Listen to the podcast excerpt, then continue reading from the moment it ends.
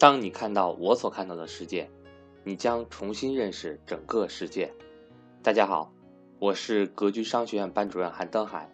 格局商学院在三月十二号有安排投资理财初级班课程，想跟赵正宝老师系统学习投资理财课程的伙伴，欢迎和我联系。我的手机和微信为幺三八幺零三二六四四二。第一个。啊，第一个是这个这个这个，我们从三个网红开始聊是吧？那这个这个最近呢，这个财经网红啊，我们说是财经网红是吧？有三个网红，我们先从第一位开始说起。各位，最近有一个网红，就是这几天特别火，顺丰的董事长王卫，啊，这个大家都知道是吧？我相信你们都都这个接过顺丰的快递，对不对？我相信大家都接过顺丰的快递哈。顺丰这个借壳已经八个月了，各位。呃，其实我们也都知道，顺丰借的是鼎泰新材。其实，在去年下半年年底的时候，其实鼎泰新材大概在三十多的时候，确实是好机会啊，真的是好机会哈。现在顺丰已经上市，顺丰借壳上市呢，运行了八个月的时间，八个月的时间。其实我们一直也希望找到低点，一直也希望找到低点。呃，实话实说，这个在鼎泰新材这个三十八、三十六、三十八左右的时候，我还真动心了，但是我已经布局完别的了，没法动了。这个这个顺丰呢是国内快递的老大，对吧？这个市那个那个那个确实现在市值成了深深圳市场的第一，这个第一位了，确实是这个嗯两千多亿的市值也对得起这个身份啊。顺丰现在一年的利润大概是去年应该七呃七十多亿可能有七十多亿啊。顺丰的这个这个的上市啊绝对是一个很好的事件，为什么呢？因为中中国的这个中国的这个上市的好公司，我认为还是太少了，我认为还是太少了，太多的好公司我们买不了，对不对？我们买不了，或者我们这个没机会买，很多好公司没机会买，都在美国呢，都在香港呢，都在腾讯要是在国内，我相信还能比现在涨得更高，对不对，各位？所以像更多的这样顺丰这样的好公司在国内上市，这绝对是好事啊，绝对不是坏事啊，对吧？顺丰的那个上市了，王卫跻身千亿俱乐部。各位，顺丰的身价现在是顺丰是两千多亿市值，王卫的身价是一千四百亿。各位，直接成为首富，快不快？各位，王卫是这个一千四百亿的身价啊。这个，嗯，王卫上市以后做了两件事，对吧？第一件事是给员工发了十个亿的奖金，给员工发了十个亿的奖金。呃，这个这个这个最少的一千八百八。最多的是一万六千多吧，就是每人人有份儿。大家知道顺丰有七万多员工啊，各位，顺丰有七万多员工，平均一个人两千块钱，各位十三个亿，呃，真的是十三个亿。所以这老板也可以了吧？没有没有，每人给你发一百万，至少每人都有份儿了，发了十三个亿。第二呢是这个这个，呃，我觉得顺丰这个王卫信佛，大家知道吧？王卫信佛，所以他相信因果报应。王卫上市时候，你知道找了几找了一个员工，他的员工你知道是谁吗？各位，你就可以看出来王卫这个人真的是了不起。他找的那个一块跟他敲钟的，到绅士一块敲钟的那个小伙儿，对，是北京是在北京那个送快递一个小伙儿碰了碰了别人一下车，结果那个人那个人那个呃打骂人家这个快递，最后那个人被抓了嘛。你看王卫把他邀请过来去敲钟，你就可想而知王卫这个人是个什么样的人。是不是？所以我们都特别敬佩。所以这第一网红是吧？最近的第一财经网红，没有别的，就两个字：点赞啊，对不对？我们鼓励社会有这么多人成为首富啊，成为合理合法的。我问大家，你们觉得顺丰给你们带来了，给大家带来了价值没有？当你看到顺丰的快递员给你送东西的时候，当你啥时候？你享受到了顺丰的价值没有？我问大家，你享受到顺丰的价值没有？毫无疑问，各位，我相信，我相信没有几个骂顺丰的是吧？我相信大家都是感恩的，对这样的公司感恩的，他他给我他给我带来价值，对不对？那这样的人富有难道不应该吗？是不是各位？所以市场的逻辑、财富的逻辑就应该是这样的：谁创造了一个很好的服务或者产品，满足了社会大众的需求，而能满足更多人的需求，我们当然是欢迎的、点赞的呀。那那王位赚钱，我们愿意啊。因为他为我们送的每一单服务，其实我们都享受到了它的价值，对不对？所以我觉得顺丰是好公司啊，没问题啊。有一天它有低点的时候，我也会考虑，对不对？啊，但是我我们先讲完啊，王卫绝对是点赞，这毫无疑问。但是这里面也提醒一句啊，呃，顺丰毕竟是新公司，呃，大部分市值都没有解禁，在未来三年当中，很多公司都要解禁，流通股和总市值是不一样的，我初级班都讲过。所以呢，这个再加上最近的市盈率已经已经比较高了，已经四十多倍了，所以总体上我感觉，呃，可能未来三年它的走势会，这这个短期可能会爆炒，短期可能会爆炒，因为它流动盘小，它品牌又大，但是长期未来三年看解禁盘非常多，所以我建议大家还是观望为妙，慎重为妙啊。好了，个股就不多说了。第二个，第二个最近的财经的也是证监会的比较那啥的事儿是。是汇求科技，其实就是 P to P，大家知道吗？P to P 这个有一个上市公司非要赶这个，非要赶这个 P to P 火的，叫了个 P to P，大家知道不知道？叫了个 P to P，然后呢，这个这个这个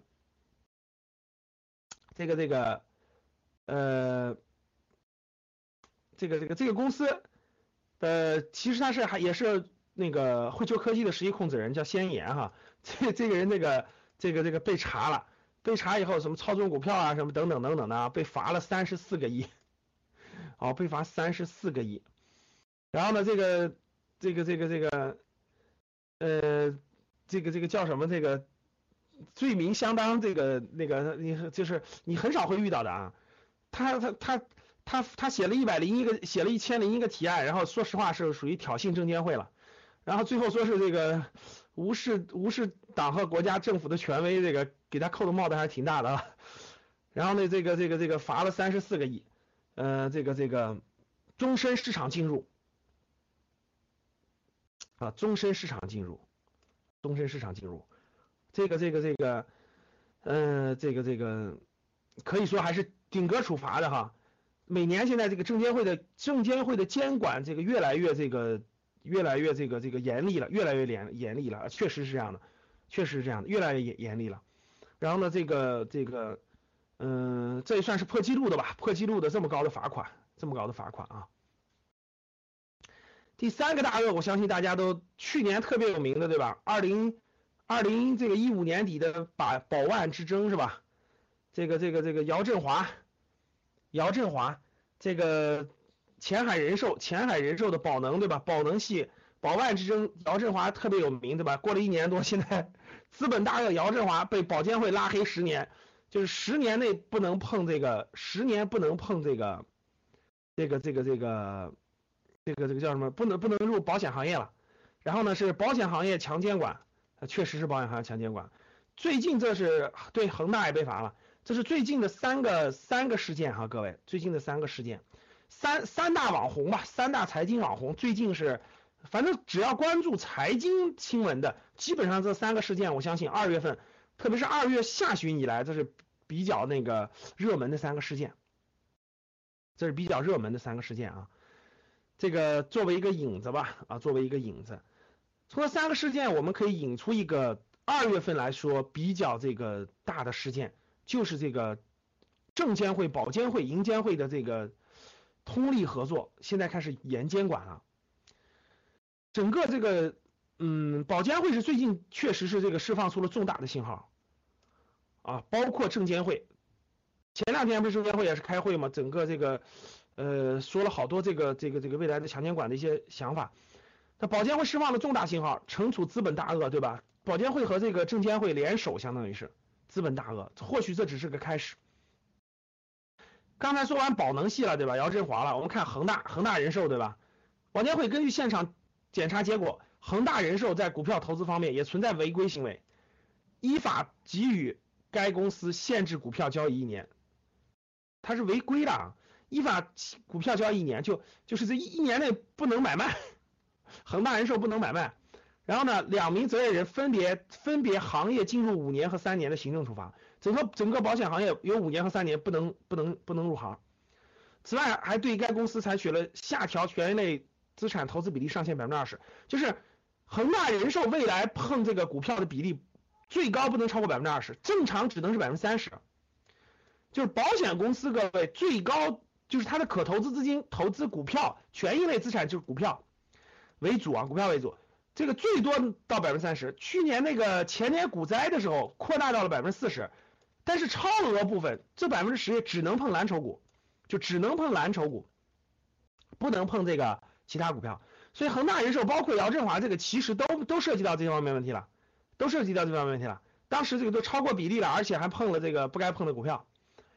然后呢，这个责令撤换另外两名相关责任人，责令相关的这整改。这一看，大家看，保德系完了以后，恒大人寿也出来了，恒大人扰乱秩序了是吧？然后呢，这个这个这个，最近大家可以看得出来，这个保监会、证监会的这个联合这个监管越来越严了啊，监管越来越严了。总体上，各位，我们教室里大多数人都是小散是吧？呃，小散或者是叫这个散户，对大鳄监管，对资本大鳄监管。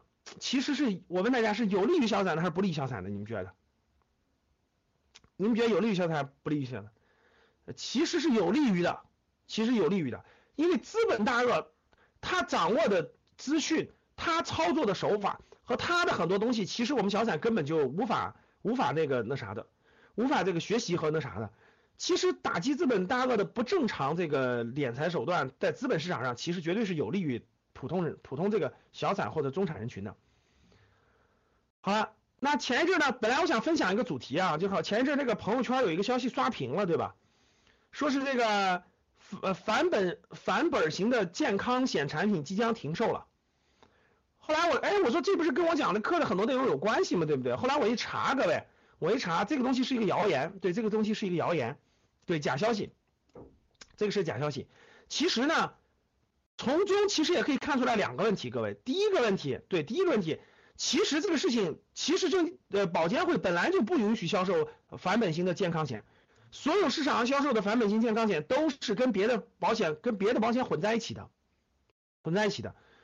总体上呢，各位，这个这个地方呢，我们就不详细展开了，我简单的给大家三句话，希望能对大家这个保险有所理解啊。第一个，保险不是资产，各位，保险不是资产。啊，不要把它当做资产。资什么是资产？什么是消费？这是投资的第一大例，第第一个课题必须研究清楚的啊。第二，保险产品太复杂了，各位，你遇到那个保险产品太复杂了。